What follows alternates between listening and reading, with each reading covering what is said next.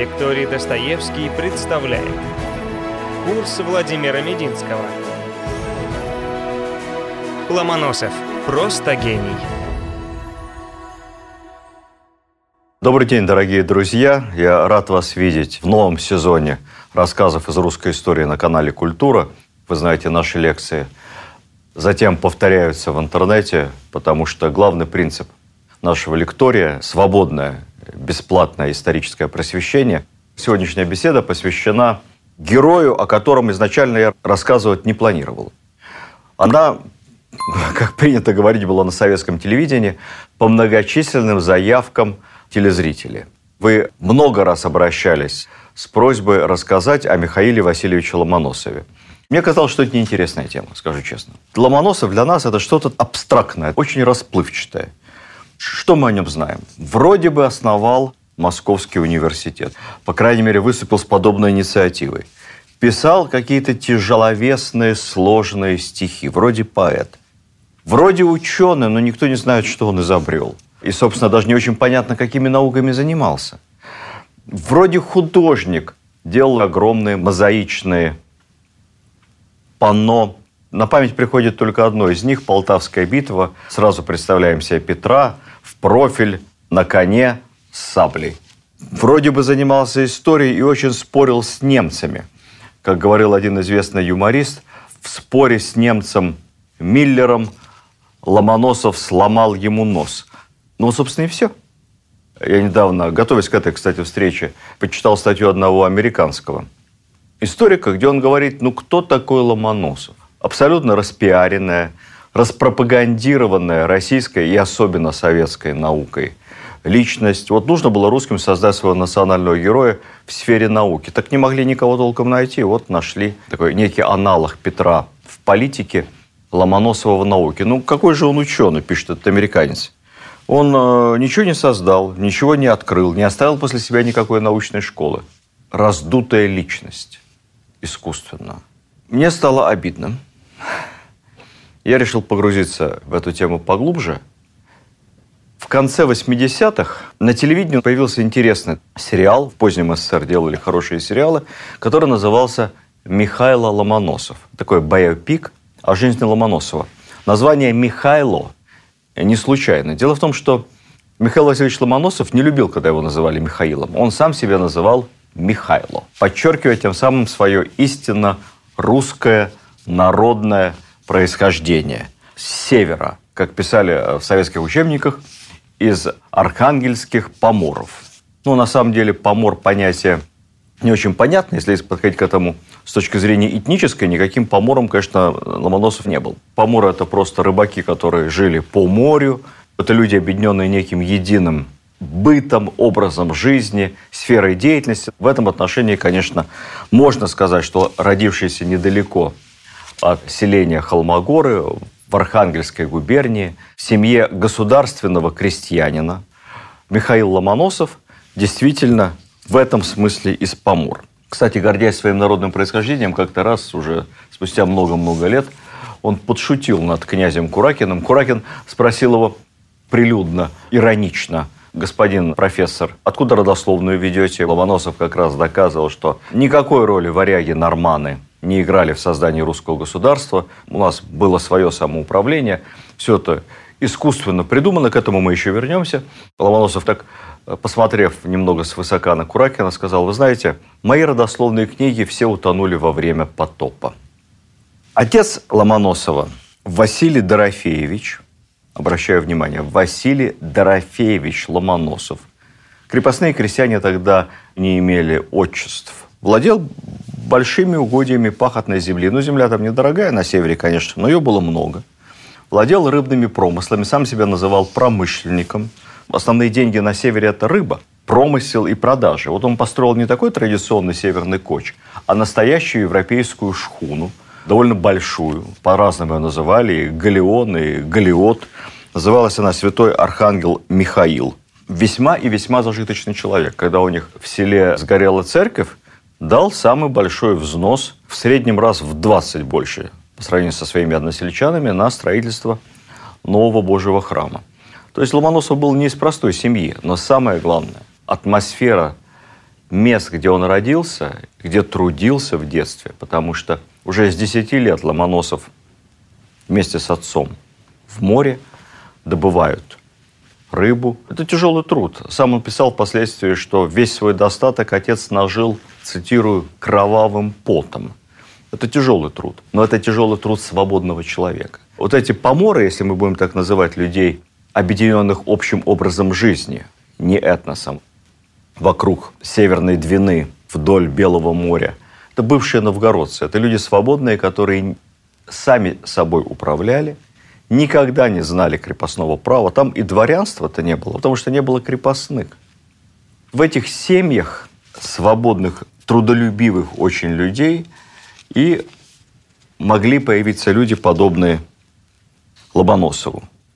Когда родился он, неизвестно, это загадка. Мы предполагаем, что год рождения тысяча семьсот одиннадцатый, так сразу для погружения в контекст, тысяча семьсот девятый Полтавская битва за два года до рождения условного Ломоносова. Условного, потому что не сохранилось церковных книг с точными записями. тысяча семьсот двадцать пятый год, год смерти Петра. На момент смерти Петра Первого Ломоносову четырнадцать лет. Впоследствии немного разные даты указывает Ломоносов, говоря о своем рождении. Такое иногда ощущение, что сам сознательно наводил тень на плетень. И вообще биография его с самого начала полна множества загадок. Об этом мы тоже специально поговорим. Отец Ломоносова, мы не знаем, был ли он грамотный. Многие поморы были грамотными. Но обучал Ломоносова грамоте не отец, ни в какую школу он не ходил, школ тогда не было. Обучал его грамотный сосед и дьячок той самой местной церкви. Есть легенда, что обучавший его грамоте дьяк скоро упал перед отроком на колени, со смиренным благоговением признавшись, что больше ничему его научить не может, потому что отрок уже превзошел его знаниями. Легенда, конечно, но, согласитесь, красиво. А вот у соседа в доме была небольшая библиотека, в которой юный Михайло, будущий член Академии наук, нашел, как он писал впоследствии в своих воспоминаниях, в письмах, врата учености. Вратами учености было, собственно, две книги. Грамматика Смотрицкого и знаменитая арифметика Магницкого. Это было популярное пособие не только по арифметике, но и по геометрии, физике, географии, астрономии, в общем, по всем естественным наукам. Но математику он узнал уже тогда. Я вот своим детям всегда говорю, они говорят, зачем учить математику, мы же не будем учеными-математиками. А Ломоносов говорил так: математику уже затем учить надобно, что она ум в порядок приводит. Запомним.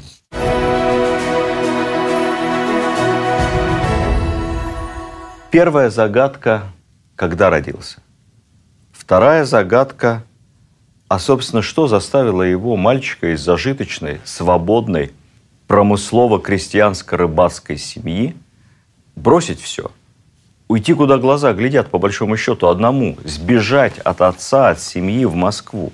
Какого рода любопытство? Все как-то наследовали отцовское дело, вот шхуна, вот земля.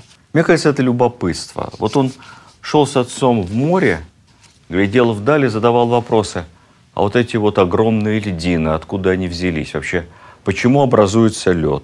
А почему солнце, которое восходит, этот лед не может растопить? А где граница моря? Почему сменяются времена года? А что там находится за далеким, бескрайним северным горизонтом? Еще раз, это был край свободных и пытливых людей. Если мы исходим из того, что гении по статистике рождаются один на миллион, но для того, чтобы они себя реализовали, нужно еще миллион совпадений всяческих. Ну, родится гениальный человек, гениальный физик где-нибудь в монгольской пустыне, ну и не будет у него возможности проявить себя. И утерян этот гений для человечества. А вот у Ломоносова сложилось плюс к вот невероятному любопытству еще и масса субъективных факторов. Мать умерла рано.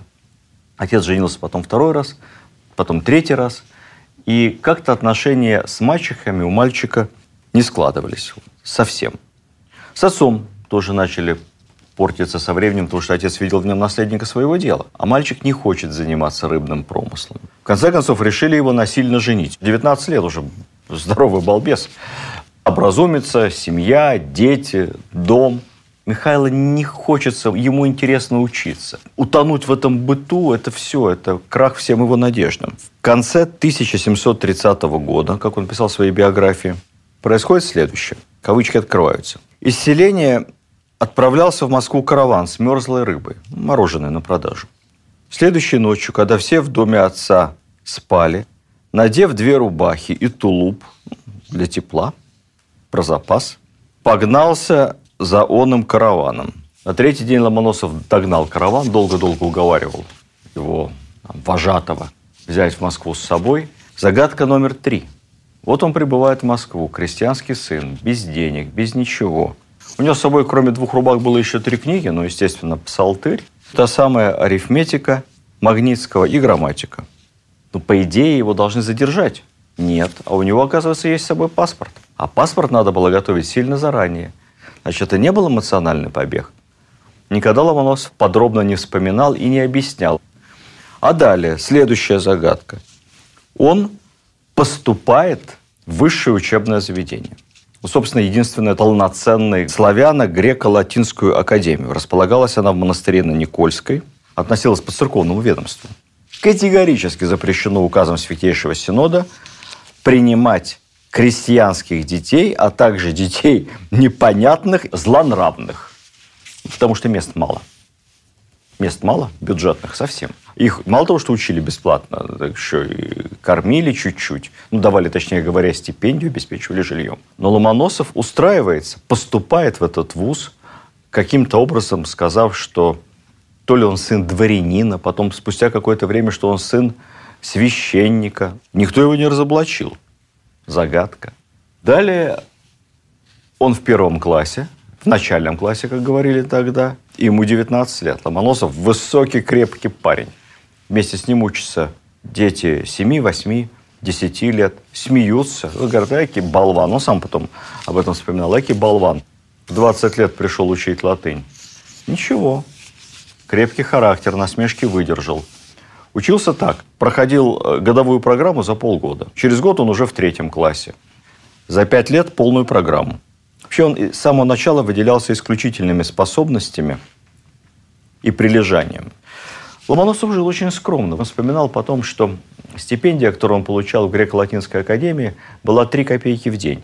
На копейку он покупал квас, на полкопейки хлеб, но остальное хватало кое-как. Одежду, бытовые вещи. Ну, в общем, это жизнь впроголодь на самом деле. Поэтому, чтобы хоть как-то свести с концами, студент Ломоносов пишет письма за деньги, прошения, рубит дрова, работает грузчиком, в церкви над покойниками службы ведет. В общем, занимается всем, за что платят.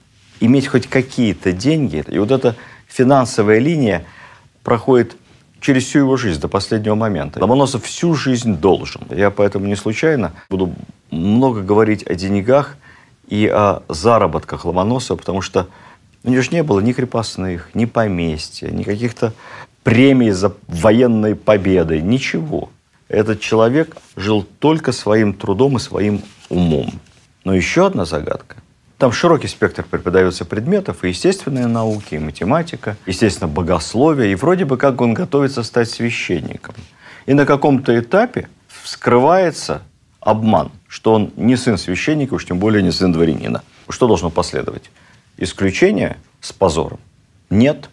Каким-то образом Ломоносов пробился к самому Феофану Прокоповичу, ближайшему соратнику уже покойного Петра Великого, вице-президенту на тот момент Священного Синода, и понравился ему. И сам Прокопович за него заступился. Более того, спустя некоторое время Ломоносов добился... Или, может быть, не добился, а, может быть, его распределили, но распределили как одного из лучших студентов. Его направляют на обучение в Петербургский академический университет. Тогда, это важно понимать, университет в Петербурге, как учебное заведение, очень-очень небольшое, существовал при учрежденной Петром Академии наук. Это такой закрытый государственный клуб ученых, получающих государственное жалование. И все профессора академии иностранцы, все до одного. Петр хотел очень быстро, чтобы заработала академия. А где взять ученых, когда светской науки в России не было вообще? Были либо талантливые самоучки, самородки Механики такие, как слесарь Нартов, например, чуть позже Кулибин. Были хорошие преподаватели, такие как Магницкий. Вот ученых, естествоиспытателей уже в понятиях европейских не существовало. Поэтому Петр приглашал иностранцев, главным образом немцев. А вот дальше Академия наук должна была уже при себе растить университет. Но заниматься светскими науками дворянам не престижно, не интересно. Дворянам нужна военная служба, государственная. Крепостным, естественно, доступ закрыт. Поэтому этот университет влачил достаточно жалкое существование. Чтобы университет хоть как-то жил, переводят дюжину студентов из Москвы, отправляя на учебу в Петербургский академический университет, Сенат выделяет на содержание одного ученика пять рублей в месяц. Это уже для Ломоносова некий прогресс. Вскоре, поскольку он знает немецкий язык хорошо, а также выучил латынь и греческий, как человек пытливый и продвинутый в языках, он пробивается в заграничную стажировку. Трех лучших студентов Петербургского университета отправляют обучаться горному делу и химии в один из лучших университетов на тот момент – в Германии, в город Марбург. Тогда потребность горных инженеров колоссальна. Среди этих трех студентов отправляется Михаил Ломоносов. Тут уже пишут честно в документах: крестьянский сын из Архангельгородской губернии, двадцати двух лет. Ну, на самом деле ему было двадцать пять. Возраст свой он старался занизить, чтобы не выглядеть уж совсем переростком. Перед отправкой каждому студенту выдают авансом огромную сумму – триста рублей. Представьте себе, в Греко-Латинской академии Ломоносов получал, соответственно, рубль стипендию, а тут триста рублей. Поэтому он отдает все долги, он вообще все время в долгах, но всегда расплачивался.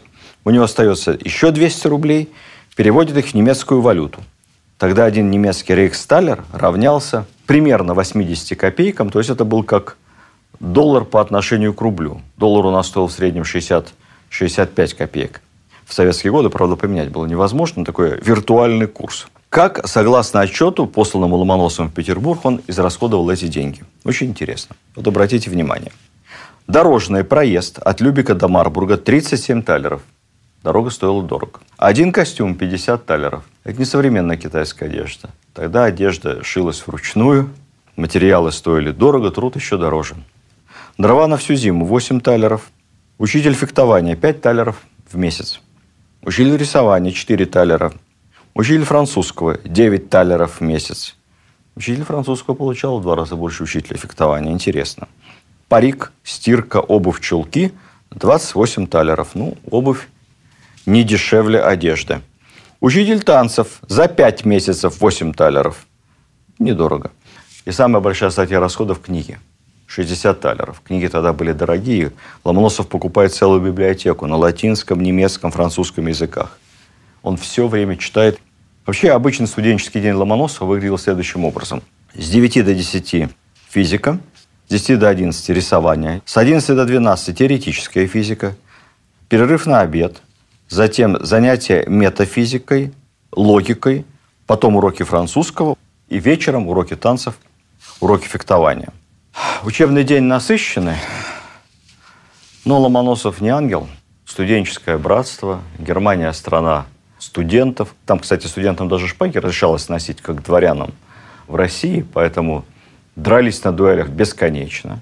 Ломоносов – гуляка, дебошир, наделал немало долгов. Правда, не он один, а все трое студентов, которые с ним были. Кстати, вместе с Ломоносовым поехал еще один студент, помоложе, конечно. Фамилия его Виноградов. Знаменитый императорский фарфор и императорский фарфоровый завод – это завод, основанный Виноградовым. Это именно тот наш ученый, который разгадал секрет китайского фарфора и сделал российский фарфор, ничуть не менее качественно. И даже лучше. Фабрика, которую он основал, называлась так на немецкий манер «Порцелановая фабрика». Но это тот самый императорский фарфор. Ломоносову повезло с куратором. Преподавателем был немецкий профессор Вольф. Это такая настоящая большая звезда европейской науки. Он очень выделял Ломоносова. Говорил, этот русский парень светлая голова. Не просто принимал у себя дома, кормил, просто давал денег ему и помогал закрывать долги. Потом уже, став профессором Академии наук, Ломоносов погашал долги перед своим благодетелем. Он расплатился в конце концов. Повезло. Ломоносов, оказывается, сначала в системе богословского образования готовится стать священником. Потом попадает в Германию, и тут физика, химия, горное дело, языки, математика. Ломоносов становится настоящим ученым нового времени, но русским ученым. Ученым, который опережает своих учителей. Вообще, на самом деле, не было времени пересмотреть этот советский сериал Михаила Ломоносова, но я думаю, что на основании жизни Ломоносова можно снять стосерийный сериал. десять сезонов. Какой там карточный домик, что вы. Его жизнь – это сплошной авантюрный роман. Годы пребывания в Германии во время обучения – бесконечные приключения. Вы понимаете, там такие сюжетные повороты, что, как говорится, сценаристам отдых и раздолье, ничего выдумывать не надо. Только следите за его пунктирными жизненными перемещениями. Ну, например, на каком-то этапе студент Ломоносов оказался завербованным солдатом в прусскую армию. Это академическая биография Ломоносова. Ночевал на постоялом дворе. Нашел там прусского офицера с солдатами, вербующему рекрут. Здесь случилось с ним странное происшествие. Офицер просил его учтивым образом сесть подле себя от ужина с его подчиненными и вместе выпить. В продолжение стал расхваливать ему королевскую службу. Наш путник так был уподчиван, что не мог помнить, что происходило с ним ночью. Пробудясь в карманах, Ломоносов ощутил несколько прусских монет.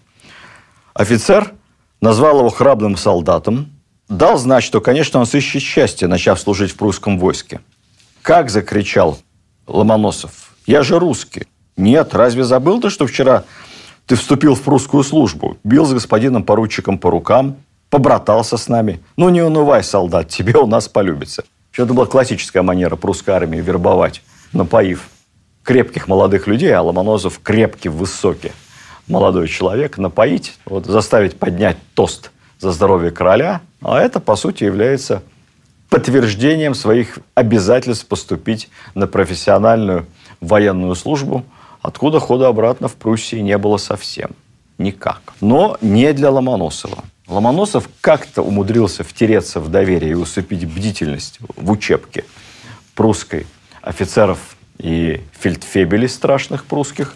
Ведь в прусской армии палки фельдфебеля должны бояться больше, чем пули неприятеля. Вот был главный принцип армии Фридриха. Загадкой. Мы не знаем, сколько служил Ломоносов в прусской армии. Ни в одних источниках этого нет. То ли месяц, то ли полгода. Но так либо иначе, бдительность усыпил и ночью сбежал. Ползком выполз из казармы, забрался на вал, окружавший учебку высотой в шесть метров. С вала этого спрыгнул, ноги не переломал, переплыл ров. Воинская часть была защищена со всех сторон, как крепость, чтобы не убежали, как тюрьма. Переплыл ров, а далее бежал, что есть духу, семь с половиной километров, чуя за спиной погоню. Почему семь с половиной километров? Потому что учебка находилась прямо рядом с прусской границей. А дальше уже за границей преследовать беглого рекрута королевские солдаты не имели права.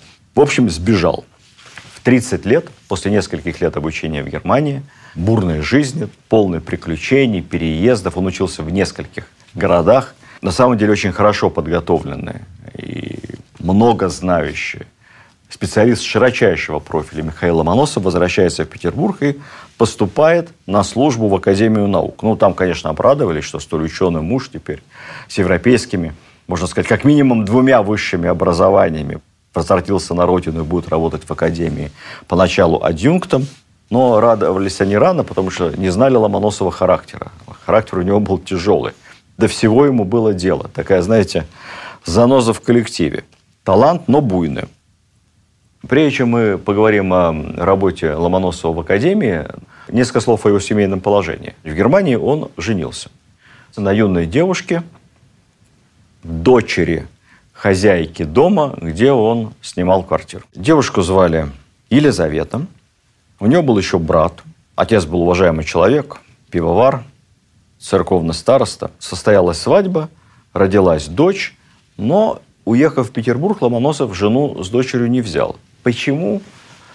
Те, кто не любит Ломоносова, говорят, бросил ее. Более серьезные исследователи говорят, ну как он ее мог брать? Денег-то не было. Он, он ехал на пустое место. Он не знал вообще, устроится ли он на работу куда-то. Поэтому предполагал, что чуть-чуть заработает, как-то наладит быт и после этого пригласит к себе. Был еще один нюанс. Они венчались в лютеранской церкви. Конечно, лютеране не католики, мы относились к протестантам весьма и весьма терпимо. Но православному человеку венчаться в лютеранской церкви, ох, тут дело может закончиться весьма и весьма плачевно. Поэтому этот нюанс Ломоносов тоже не афишировал. Спустя только какое-то время то ли он вызвал жену с дочерью, то ли она к нему вызвалась, но она оказалась в итоге в Петербурге. Как ему простили вот это лютеранское бракосочетание, непонятно. Это еще одна загадка. Императрица Елизавета на тот момент не только посмотрела на это сквозь пальцы, но даже дала каких-то подъемных денег невесте и подарок на новую свадьбу. Повторно супруга стала Елизаветой Андреевной, а брат, который с ней приехал, соответственно, Иван Андреевичем. Жена приняла православие. Оказалась, кстати, очень приличной женщиной. Жили они душа в душу. Мы мало знаем о ней. Ломоносов был весь в работе. Первая дочь у них умерла, к сожалению, во младенчестве, но затем в Петербурге родилась еще одна девочка. Жена была не тусовщица совсем, по балам ходить не любила. Ее Ломоносов как-то уговаривал, вытаскивал на светские мероприятия, потому что ему нужно было впоследствии, как ученому и как видному администратору от науки, ну, как-то общаться с властями. Одному на балу появляться, будучи человеком женатым, неправильно. Жена с ребенком и братом приехала, а Ломоносов под арестом. Под арестом он оказывался на самом деле несколько раз. И под домашним, и под самым, что ни на есть, настоящим. Ну, правда, ненадолго. Виной всему буйный нрав. Ломоносов человек горячий. И к тому же иногда еще и любит выпить. А когда русский крепкий парень выпьет, даже если он научный сотрудник Академии наук, и вступит с кем-то в спор, лучше ему на глаза не попадаться. Вот как описывается одна история, собственно, после которой Ломоносов тогда и был задержан. Однажды он искал свой полушубок и зашел к соседу, садовнику Йогану Штурму. Из этого потом будет развита целая история, как Ломоносов конфликтовал с немцами по науке. Ну, посмотрите, как временами было на самом деле. У садовника шла пирушка. Там было, естественно, полно немцев. Увидев русского варвара, кто-то встретил его недружелюбными выкриками. Русский варвар расслышал это и показал, что такое разъяренный скиф на самом деле. Пока хозяин дома бегал за караулом, Ломоносов со всей скифской беспощадностью обрушился на остальных гостей. Он схватил деревянную болванку, на которую садовник вешал свой парик. В некоторых источниках описывается как вешалка. Уж не знаю, насколько это была крупная и тяжелая деревянная болванка. Выгнал с ее помощью всех гостей на улицу, сокрушил мебель, расколотил зеркало, а также изрубил шпагой дверь. Пятеро караульных, которых привел хозяин дома, с большим трудом припроводили Ломоносова в кутузку. С разбитым коленом, помятой грудной клеткой, всего в крови, кровью харкающего, но рвущегося в бой. После этого на него было возбуждено дело о бесчестии. Таких дел несколько по ходу первых лет работы Ломоносова в академии. Грозило увольнение из академии, наказание плетьми. Сенат заслушал гневный доклад следственной комиссии и постановил. Оного адъюнкта, он еще даже не профессор, во объявленных им придерзостях заставить у профессоров просить прощения, а жалование ему выдать половинное. Собственно, все. И опять загадка. Все его буйства постоянно сходят с рук. Другого бы выгнали с работы давным-давно. Тем более немцы писали на него коллективные жалобы. А вот постановление Сената, высшего судебного органа.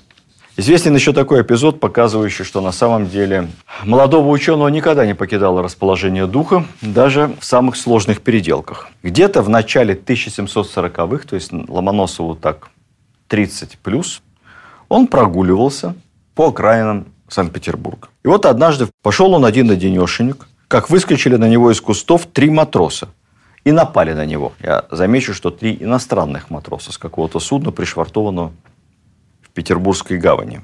Ни души кругом не было.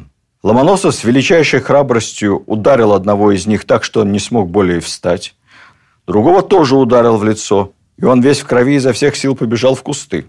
Третьего ему уж нетрудно было одолеть. Он повалил его и, держа в руках, грозно сказал, что немедленно убьет его, если он не откроет, как зовут других двух разбойников и что хотели они с ним сделать.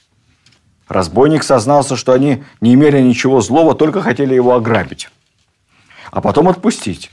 «Каналья», — сказал Ломоносов, — «грабители, я же тогда сам тебя сейчас ограблю».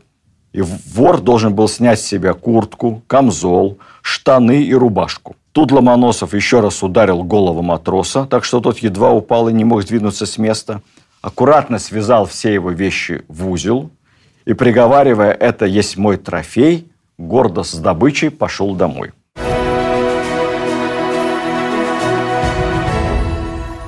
Шутки шутками, а давайте говорить серьезно, в чем Ломоносов был первым, практически во всем. В те времена его очень знали как поэта, мастер писать оды, блестящая совершенно ода императрице Елизавете. Она так понравилась зашедшей на престол дочери Петра, вот этот «Черь Петрова», выражение Ломоносова, он ее там сравнивает с солнцем, воды Невы отражают ее красоту и величие. Елизавета, как всякая женщина, была невероятно растрогана. И Ломоносов получил огромную премию, наконец-то расплатился в очередной раз с долгами две тысячи рублей. Беда, правда, в том, что в казне не было серебряной монеты, поэтому попросили подождать, как появится достойная монета. Но Ломоносов ждать не мог. Он, как всегда, в долгах, поэтому он сказал, что согласен взять самыми мелкими медью. две тысячи рублей – это огромная подвода медных монет. И вот он с целой телегой, окруженных деньгами, отправился домой. Мне это напоминает того самого Карлсона, шведского. Карлсона принимали за советского шпиона, баражирующий беспилотный летательный аппарат, который летает и что-то фотографирует над Стокгольмом. Была объявлена крупная награда. Карлсон тут же заявился в редакцию сам, сказал, что он и есть этот летающий аппарат, и потребовал награду себе. Но поскольку Карлсон не признавал бумажных ассигнаций, он сказал, что возьмет полагающуюся ему финансовую премию монетками по пять эры медными. Монеток этих была целая тележка. И вот он гордо с этой тележкой шел домой. В советском мультфильме нет этого эпизода. Но мне это очень напоминает историю с Ломоносовым, который с огромной подводой, вооруженными медными монетами, тоже отправился домой. Он, конечно, льстил Елизавете, но, вы знаете, эта лесть была очень осмысленна и разумна. Он подталкивал ее к поддержке науки, к поддержке просвещения. Вот Петр создал новую Россию. Петр основал Академию наук. Петр открыл множество учебных заведений. И черь Петрова должна быть достойна своего великого отца и тоже поддерживать науку. В общем, все по Дейлу Карнеги. Итак, первый поэт. В тридцать четыре года Ломоносов стал первым профессором химии. Тогда же вместе с ним в профессоры красноречия был произведен, ну, наверное, один из основателей русской поэзии Тредиаковский. Через двадцать лет после основания Академии наук два природных россиянина наконец-то получили свое место среди академиков. Ломоносову повезло потом еще и с тем, что президентом Академии стал Кирилл Разумовский, младший брат елизаветинского фаворита Алексея, образованный к тому моменту уже вернувшийся из Европы юноша, который относился к Ломоносову с большим уважением и проекты его стал поддерживать. В следующем году в стенах Академии наук в аудитории состоялась первая в России публичная научно-популярная лекция. Естественно, публичную лекцию большую прочитал тоже Ломоносов. То есть он первый публичный лектор. Лекция прошла при аншлаге. Это невиданное явление. Были не только студенты, не только академики, но и слушатели от двора и даже, выражая современным языком, курсанты, кадеты сухопутного шляхетского кадетского корпуса. двадцать четвёртого июня Санкт-Петербургские ведомости поместили такой отчет об этом важном мероприятии, что сего июня двадцатого по определению Академии наук президента графа Кирилла Разумовского, ну, такое необычное мероприятие президент, конечно, должен был согласовать, профессор Ломоносов начал о физике экспериментальной на русском языке публичные лекции читать. Причем сверх многочисленного собрания воинских и гражданских чинов слушателей и сам господин президент Академии с некоторыми знатными персонами присутствовал. Ломоносов открыл первую в истории нашей страны научную исследовательскую лабораторию. Называлась лаборатория химическая. Расскажу чуть поподробнее, потому что это характерно для российской системы было мероприятие. Сначала Ломоносов пять лет писал ходатайство. Писал во все инстанции, что России нужна своя полноценная научная химическая лаборатория. Вообще химия – это любимая наука Ломоносова. Он пять лет в пустоту. Потом приходит Разумовский, который питает почтение к Ломоносову. И молодого графа Разумовского Ломоносов таки уговаривает разрешить и дать денег за казенный счет на строительство и оборудование данной лаборатории. И еще год согласовывали и утверждали проект и смету. Ну и, наконец, когда все решения было принято, подряд взял некий ярославский крестьянин Михаил, сын Горбунов. Он победил на конкурсе, то есть все как по сорок четвёртому ФЗ. Все серьезно. И подрядился с артелью построить эту лабораторию за тысячу триста сорок четыре рубля. Большая сумма. Построил и оборудовали за три месяца. Так что пять лет просьб, год проект, три месяца стройка. Лаборатория стала одной из лучших в Европе. Точность ее опытов и сегодня не вызовет упрека у самого придирчивого экспериментатора. Так, например, чувствительность так называемых опытных весов, выполненных для Ломоносова сестрорецкими оружейниками, при проверке советскими учеными спустя более двухсот лет не превышала пяти стотысячных долей единицы. Я, честно говоря, не могу понять, что значит эти цифры с огромным количеством нулей, но суть в том, что даже гирьки крошечные, разновесики в этой лаборатории делались из серебра. Считалось, что это максимально точными. Хранились они в специальных ящичках. Порядок был идеальный. Брать их позволялось лишь пинцетами. Самый маленький разновес, имевшийся в лаборатории, позволял взвешивать химические препараты с точностью до четверти уменьшенного золотника. То есть, переводя на современный язык, ноль целых ноль ноль ноль три десятитысячных грамма. Не могу себе это представить. Когда императрица Елизавета пришла во вновь построенную лабораторию, Ломоносов стал показывать ей опыты, реакции, колбы. Но все-таки она была добрая женщина, ну, не сильно продвинутая в науках. Как мы знаем с вами, до конца жизни считала, что в Англию можно проехать по суху, не выходя из кареты. Она сказала: Михаил Васильевич, все так интересно, но вы меня больше этим не загружайте. Я вам полностью доверяю. Занимайтесь тут своей химией. Хотя, если на мой взгляд, пишите вы лучше вирши. Они у вас так хорошо получаются.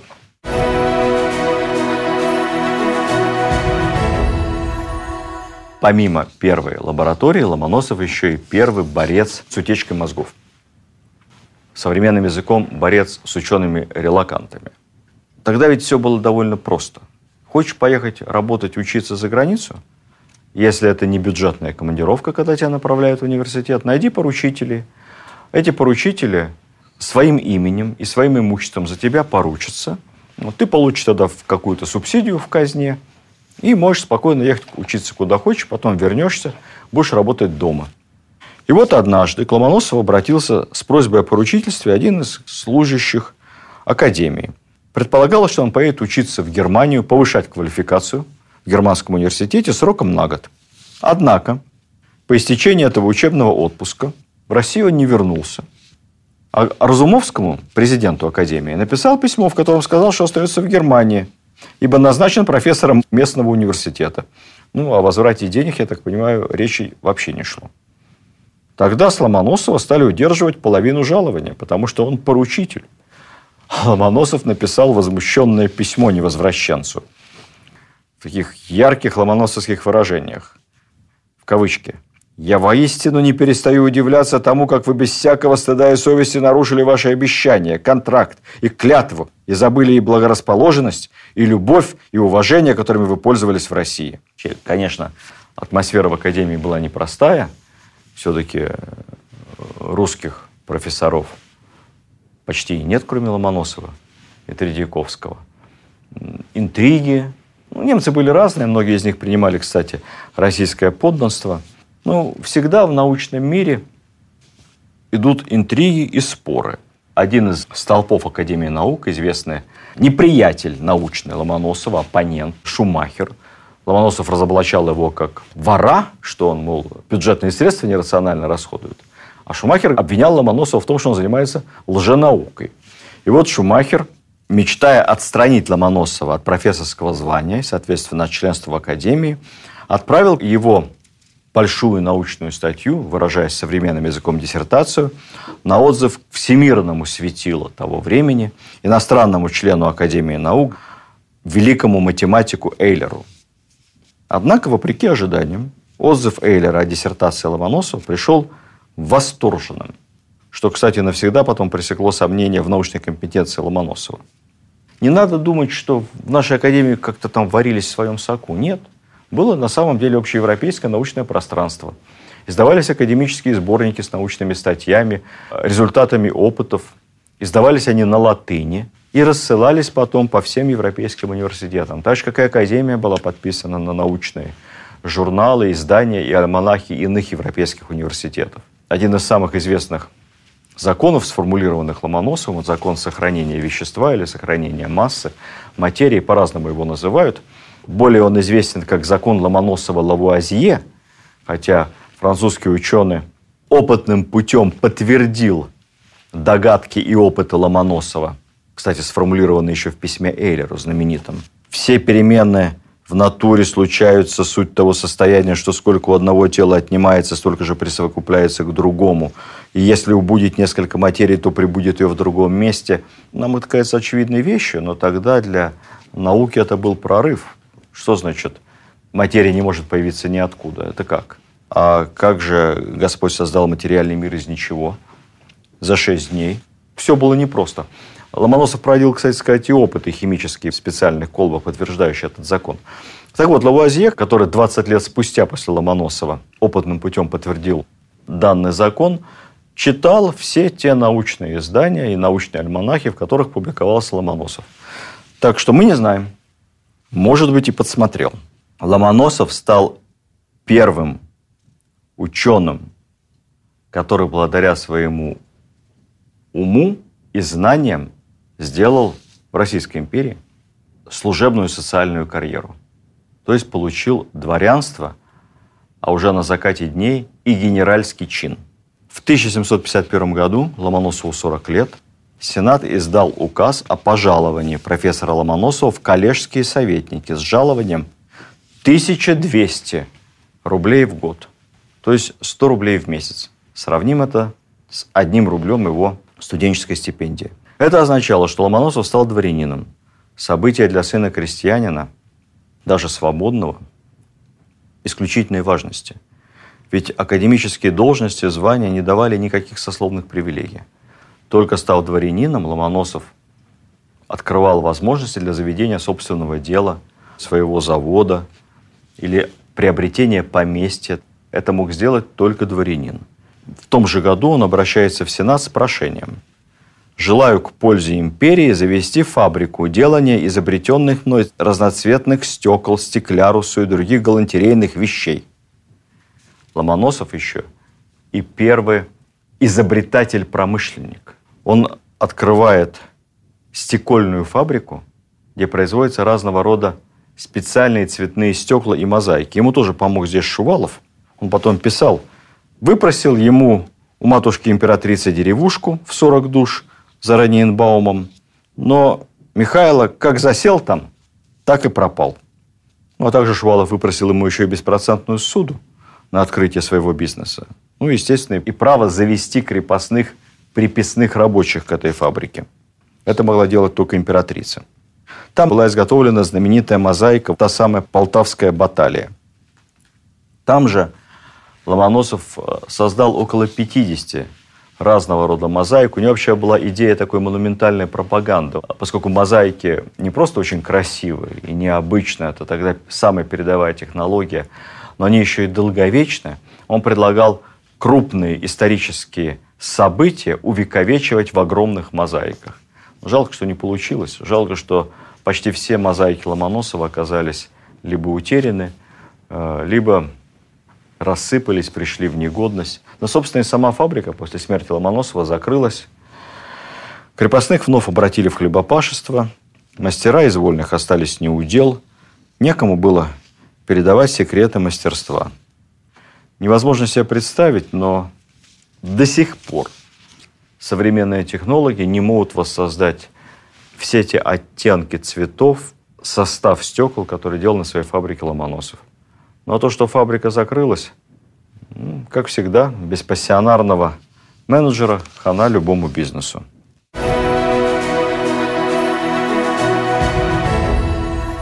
Если мы начали с вами говорить о Ломоносове-изобретателе, я тут не хочу вступать на тонкий лед, потому что боюсь ошибиться в научных терминах, тем более говоря о физике, химии, минералогии. Ну так, самыми широкими мазками, так чтобы мы поняли с вами, насколько наши заокеанские критики несправедливы до абсурдности. Буквально несколько мазков об изобретениях и новеллах Ломоносова за те десять-двенадцать лет, что он активно работал в Петербургской академии наук. Он сформулировал основы кинетической теории газов, объяснил тайну грозы и раскрыл секрет северного сияния. Это его очень интересовало еще с тех пор, когда он был мальчишкой. Он говорил, я всегда хотел понять, что означает северное сияние, вот там, вот, где он жил. Он разобрался и описал. Астроном Ломоносов открыл, что у Венеры есть атмосфера. Мореплаватель Ломоносов считал, что России необходимо овладевать северным морским путем и проектировал морскую экспедицию по северу через Севморпуть вокруг России, далее в Северную Америку и в Индию. На уровне размышлений и интуиции предсказал, что на Северном полюсе Земли нет, а есть только лед, а вот на Южном полюсе обязательно будет открыта Земля, неизвестный континент. Геолог Ломоносов высказал идею эволюции природы, того, что горы и морские бассейны много раз менялись местами в силу поднятия и опущения земной поверхности. Это, собственно, основа современной геологии. Ломоносов предположил, что янтарь – это смола древних растений, в которые иногда попадали насекомые в те времена, когда смола еще была жидкой. Он верно указал на роль древних организмов в образовании торфа, каменного угля, нефти. Докучаев в переписке с Вернадским потом вспоминал, это ведущий наш академик, специалист по почвеведению. Знаете, читал работу Ломоносова, с удивлением для себя обнаружил, что все то, что я защищал и защитил в своей докторской диссертации, сто лет назад для меня гораздо лучше, проще и понятнее открыл и объяснил Михаил Ломоносов. Инженер Ломоносов создал целую науку о стекле, разрабатывал теорию и практику стекольного производства, изучал химический состав руд и стекол, изготавливал цветные стекла и краски. Художник Ломоносов создал десятки мозаик. Инженер Ломоносов построил принципиально новые оптические приборы, среди которых первый прибор ночного видения, его знаменитая ночезрительная труба, телескопы, построенные по абсолютно другому принципу, первый в России перископ. Вообще, как ученый, Ломоносов сделал неправдоподобно много. За что ни возьмись. Сфера его интересов воистину безгранична. Понятно, что перед ним был чистый лист, но он был невероятно любопытным человеком во всех сферах знания. И, конечно, только за это мы должны быть ему бесконечно признательны, но он плюс ко всему еще и организатор образования, организатор просвещения, основатель Московского университета. Параллельно с трудами в академии и хлопотами на фабрике он ведет с Шуваловым споры о создании университета. И в итоге убеждает. Шувалов представил в Сенат окончательный проект, в основе которого лежал документ Ломоносова. Чуть-чуть его подправил только. Вообще, кто такой Иван Шувалов? Удивительный человек, молодой фаворит императрицы Елизаветы, совершенно не тщеславный и не жадный. Всего себя он посвятил поддержке искусств, будучи куратором Российской академии художеств, и поддержке науки, будучи покровителем Ломоносова, ученых и, опять же, руководителем Российской академии наук. По уставу университета обучаться в нем могли люди любого сословия. Ломоносов хотел, чтобы университет пользовался максимальным самоуправлением, был свободен от решений местных властей, чтобы студенты университета были не подсудны никому, кроме как императрице, Сенату и непосредственно куратору университета Шувалову.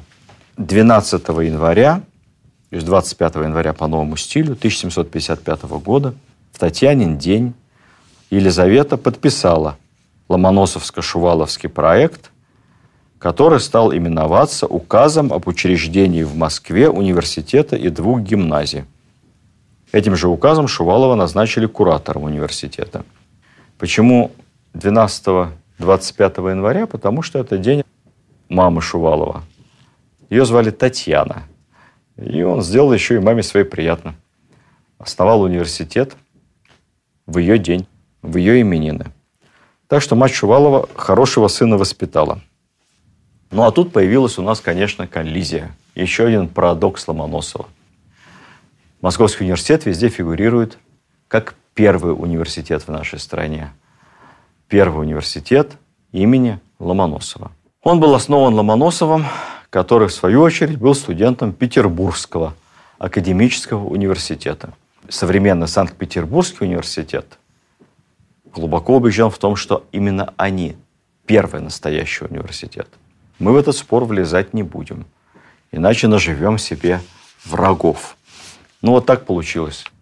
Выпускник Санкт-Петербургского университета основал первый в стране Московский университет. У нас в России все непросто.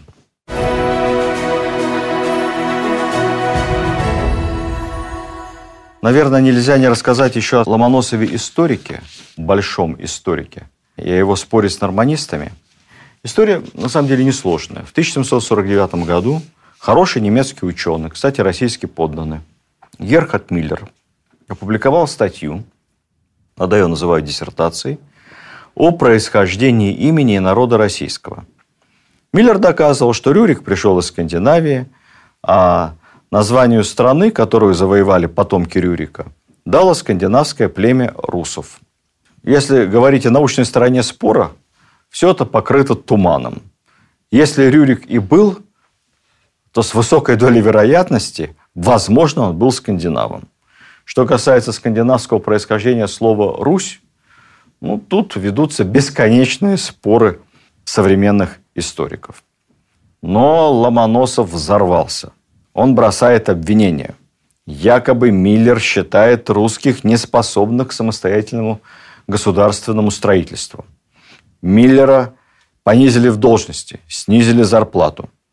Ломоносов со всей горячностью вступил в борьбу с германским норманизмом, со всем буйством своего темперамента. Ругался, ругал оппонентов непотребными словами, обвинял их в неуважении к славянам, ну и чуть ли не в государственной измене. Говорил, что варяги – это никакие не скандинавы. Варяги – это балтийские славяне или прусы, которые, может быть, тоже славяне. Заходил в своей горячности Михаил Васильевич так далеко, что даже доказывал, что русские участвовали в Троянской войне. И потом основали итальянскую область Венето, это в окрестностях Венеции. Близки к этрускам. Конечно, Михаил Васильевич поторопился. Хотя многие современные украинские ученые склонны рассказать по-другому. Не русские, древние укры участвовали в Троянской войне. В конце концов, Шувалов сказал ему: «Михаил Васильевич, пиши сам историю».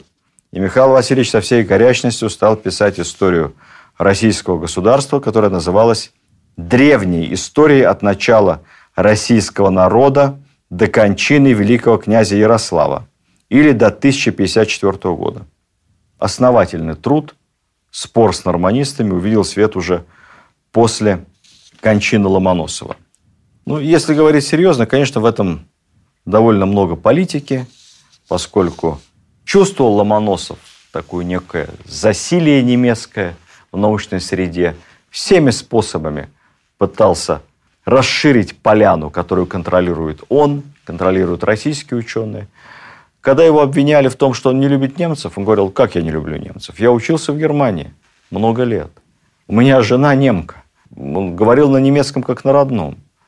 В этом не было ничего национального, но в этом была большая служебная интрига. С воцарением Екатерины Шувалов отстранен, начались интриги другого порядка. После короткого, но яркого царствования Петра третьего немцы в академии подняли голову. И Ломоносов чувствует себя уже не удел. Он к тому же еще довольно сильно болеет. Депрессия, невостребованность. И он подает на имя Екатерины прошение об отставке. Ныне всего несноснее я обижен тем, что господин Таутберг в одной со мной команде моложее меня, пожалован статским советником без всякой передо мной большой заслуги, более высоким чином в табеле о рангах. Да лучше сказать, не за заслуги, а за прослуги, за то, что он беспрестанно российских ученых гонит и учащихся утесняет, и мне всевозможные ставят препятствия. И так бороться больше не могу, будет с меня и одного неприятеля – старости. А дальше совсем ярко. Больше ничего не желаю, ни власти, ни правления. Вовсе отставлен быть от службы, для чего сегодня об отставке подал я челобитную. А потом, говорят, вступился Григорий Орлов. А потом Екатерина, она хорошо образованная была дама, разобралась. И Ломоносов получил все, что хотел. И статского советника с окладом почти две тысячи рублей в год. Екатерина приехала в академию и долго с ним беседовала. И даже заказала Ломоносову атлас русских земель. Ибо как русская императрица должна хорошо знать свою землю. О научных делах Ломоносова я вам немного рассказал. Об его организаторских талантах, лоббистских усилиях. Об основании университета, о развитии академии. Об одной его заслуге как-то говорится мало. Это становление русского литературного языка. У нас считается, что русский язык современный начался с Пушкина. Это справедливо, но только отчасти. У Пушкина были все-таки великие предшественники. Державин и Сумароков, и, конечно, Ломоносов. Ломоносов даже написал специальную грамматику русского языка. Он был совершенно не бесталанным поэтом, который выработал особый ритм, довольно простым языком, человеческим написаны его стихи. Тут важно еще вот что. Ломоносов ввел в наш современный русский язык огромное количество слов и научных терминов, которые стали частью нашей повседневной речи. В чем-то это перенесенные из европейских языков слова, а где-то слова, просто придуманные Ломоносовым. И сегодня даже странно осознать, что когда-то этих слов в русском языке не было. Вот только послушайте слова, которые Ломоносов ввел в наш язык. Атмосфера, материя, плюс, минус, микроскоп, формула, периферия, горизонт, пропорция, барометр, метеорология, оптика, градусник, селитра, эфир, диаметр, радиус, айсберг, равновесие, преломление лучей, вертикальный, горизонтальный, квадрат, кислота, удельный вес, сферический, электрический, кристаллизация, кислота и даже негашенная известь. Еще много-много других слов. Как мы без них жили, как читали учебник, себе представить такого совершенно невозможно. Многие высказывания Ломоносова превратились почти что в народные поговорки. Мы даже сегодня смысла и глубины их не понимаем. Любят цитировать журналисты. Богатство, могущество российское перерастать будет Сибирью. Ломоносов. Но на самом деле это только часть фразы.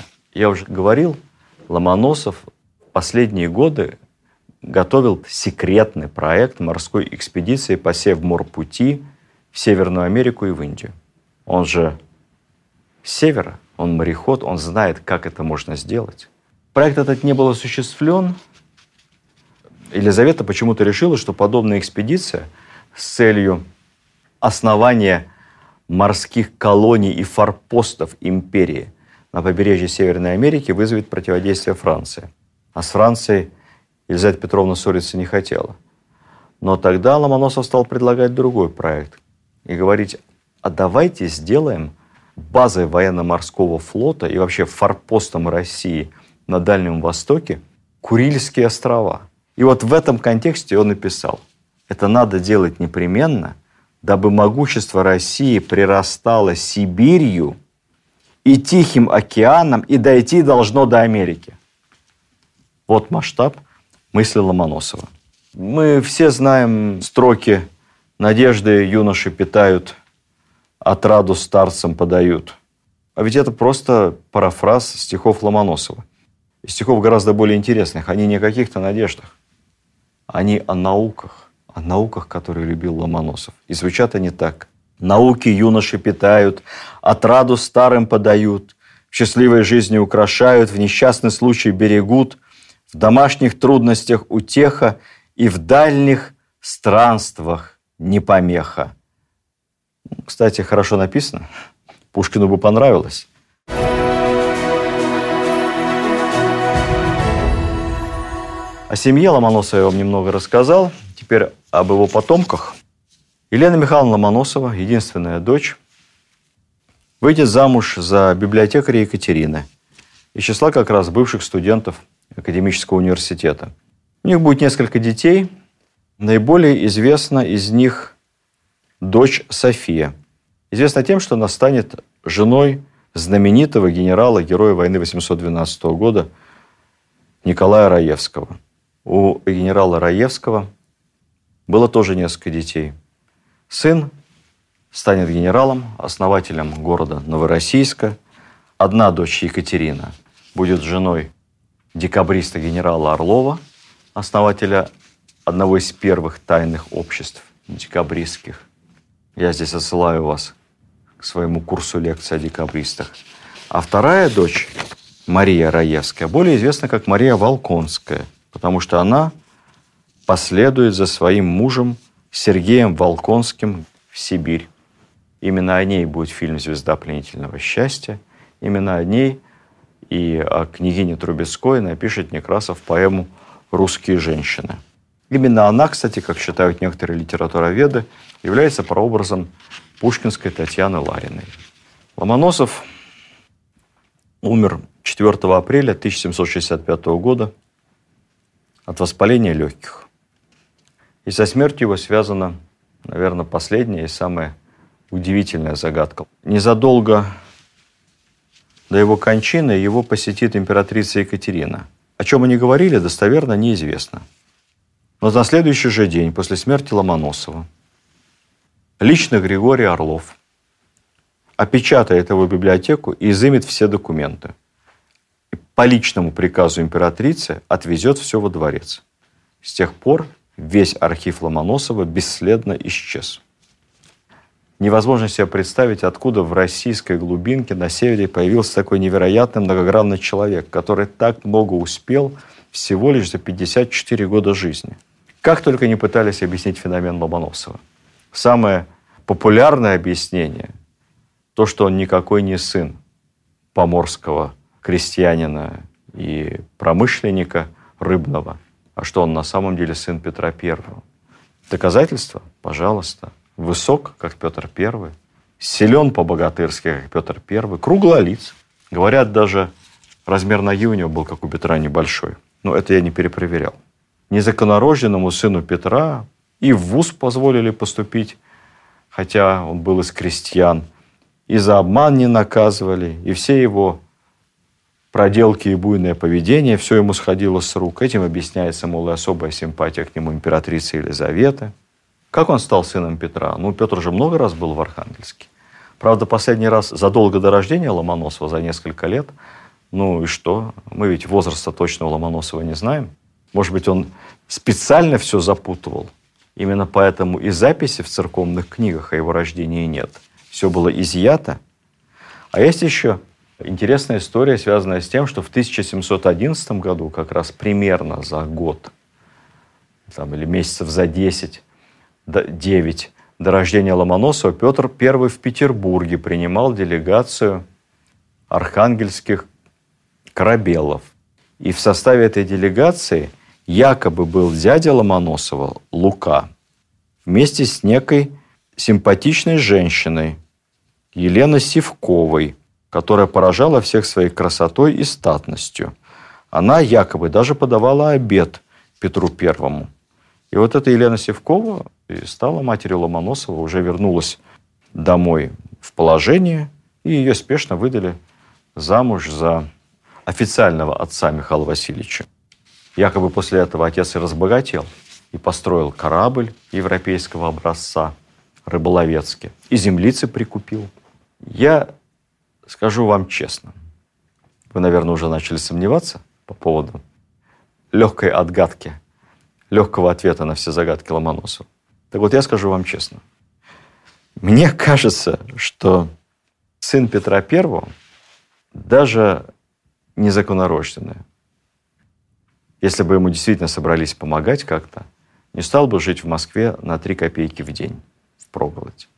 Мне кажется, что реальный ответ на вопросы, почему Ломоносова все получалось, почему ему все прощали, почему к нему все так относились, почему он все везде успевал и совершал открытие в самых разных областях, ответ очень простой. Это не потому, что он сын Петра. Это потому, что он просто гений. Вот из тех, которые рождаются один на миллион, и еще один на миллион попадают в обстоятельства, способствующие их восхождению. Бесспорный гений. Так называл его Достоевский. Просто жизнь Ломоносова доказывает, что он сам так писал, что может собственных Платонов и быстрых разумом Нефтонов, то есть Ньютонов, российская земля рождать. Это универсальный человек, человек нового времени, человек необыкновенный, переполненный страстями.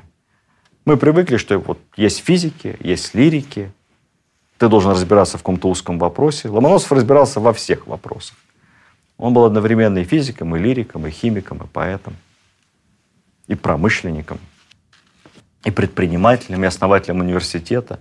Это был настоящий self-made человек восемнадцатого века. С трех копеек в день начинал. Крестьянский сын с севера. А в конце жизни, помимо колоссальной славы, он был самый популярный русский ученый за рубежом. Академик Шведской академии наук. Академик прославленной Болонской академии наук. Профессор Российской академии наук. Первый русский академик. Русский по национальности. Статский советник – это генерал. Большой дом в центре Петербурга на Мойке. С оранжереей, с лабораториями. Стекольный завод, поместье. Этого всего человек добился только своим умом и своим невероятным пассионарным любопытством, тягой к знанию. Ему было гораздо тяжелее, чем каждому из нас. И я не скрою, что окончательное решение посвятить один из наших рассказов Ломоносову я принял еще и потому, что Ломоносов – это образец для каждого современного российского студента, для каждого современного российского школьника. Ну вот посмотрите, как можно построить свою жизнь, имея абсолютно нулевые стартовые возможности. Но совершенно их не было. Ну, совсем. Меньшикову больше повезло, он хотя бы в Москве жил. Отец его кем-то был при дворе. А Ломоносов где? Поэтому дерзайте, учитесь. Перед вами открыты все двери. И если это мог сделать Ломоносов, при этом совершенно не глянцевый, живой, весь в страстях, пассионарий во всем, преданный друг и соратник, благодарный ученик, любящий отец, всегда всем интересующийся. Ему всегда все было не все равно, понимаете? Ну да, грубиян, драчун, и выпить мог, и боялись его. Когда при огромном стечении народа, как вспоминали, его хоронили на кладбище, шедший в траурный процессии поэт Сумароков бросил через плечо. Угомонился дурак, и не будет более шуметь. На что услышал от соседа. Не советовал бы я вам сказать это ему при жизни. Ломоносов обид не прощал. По словам Пушкина, который был прекрасен и как историк, и как поэт, и как писатель, и как просветитель, Пушкин писал так. Ломоносов был великий человек. Между Петром и Екатериной, обратите внимание, не между Тредиаковским и Державиным, между Петром и Екатериной он один является самобытным сподвижником просвещения. Он создал первый университет. Он, лучше сказать, сам был первым нашим университетом. Ну, в общем, умел Александр Сергеевич сформулировать емко. Ломоносов – глыба. Ломоносов – человек-университет. Ломоносов – богатырь. Он идеал, мне кажется, русского человека. Любопытного, свободного, восторженного. Того, который живет своей работой, ему всегда нравилось, что он делает. Воплощение мощи свободного русского северянина. Я иногда люблю пофантазировать, представить себе, кто-то из наших героев, героев рассказов из русской истории, вдруг появится сегодня здесь, перенесется на машине времени и окажется в современной Москве, в современной России. Вот как бы он себя повел? Мне кажется, что Ломоносов был бы очень рад увидеть современную Россию. Особенно Московский университет. Вид нашего величественного, красивого здания эм гэ у, парка, он бы точно его вдохновил. Вдохновил бы его, наверное, на оду в честь, боюсь сказать, в честь Сталина, построившего университет, в честь Собянина, благоустроившего нашу столицу. Ну, не буду, не буду далее продолжать, чтобы меня ни в чем не заподозрили. Он бы гулял по саду эм гэ у, по Москве. Он честолюбивый был человек, ему бы польстил памятник Ломоносову у старого здания университета. Он бы прогулялся по Ломоносовскому проспекту. А еще хорошо бы, чтобы он переместился вместе со своим другом Иваном Шуваловым. Там и Шуваловский комплекс, и Шуваловская библиотека. Они бы поняли, что жили не зря. Потом бы они пошли гулять по корпусам, лабораториям, медицинскому факультету, клиникам университетским. В общем, он был бы доволен. триста лет назад мальчик сбежал с обозом мороженой рыбы. Он сказал бы, вы знаете, я был прав, а Миллер и норманисты были неправы. Русский человек, не болван какой-то, ему варяги не нужны. Мы великий народ. Мы сами можем всего добиться. Земля наша богата дарованиями и талантами.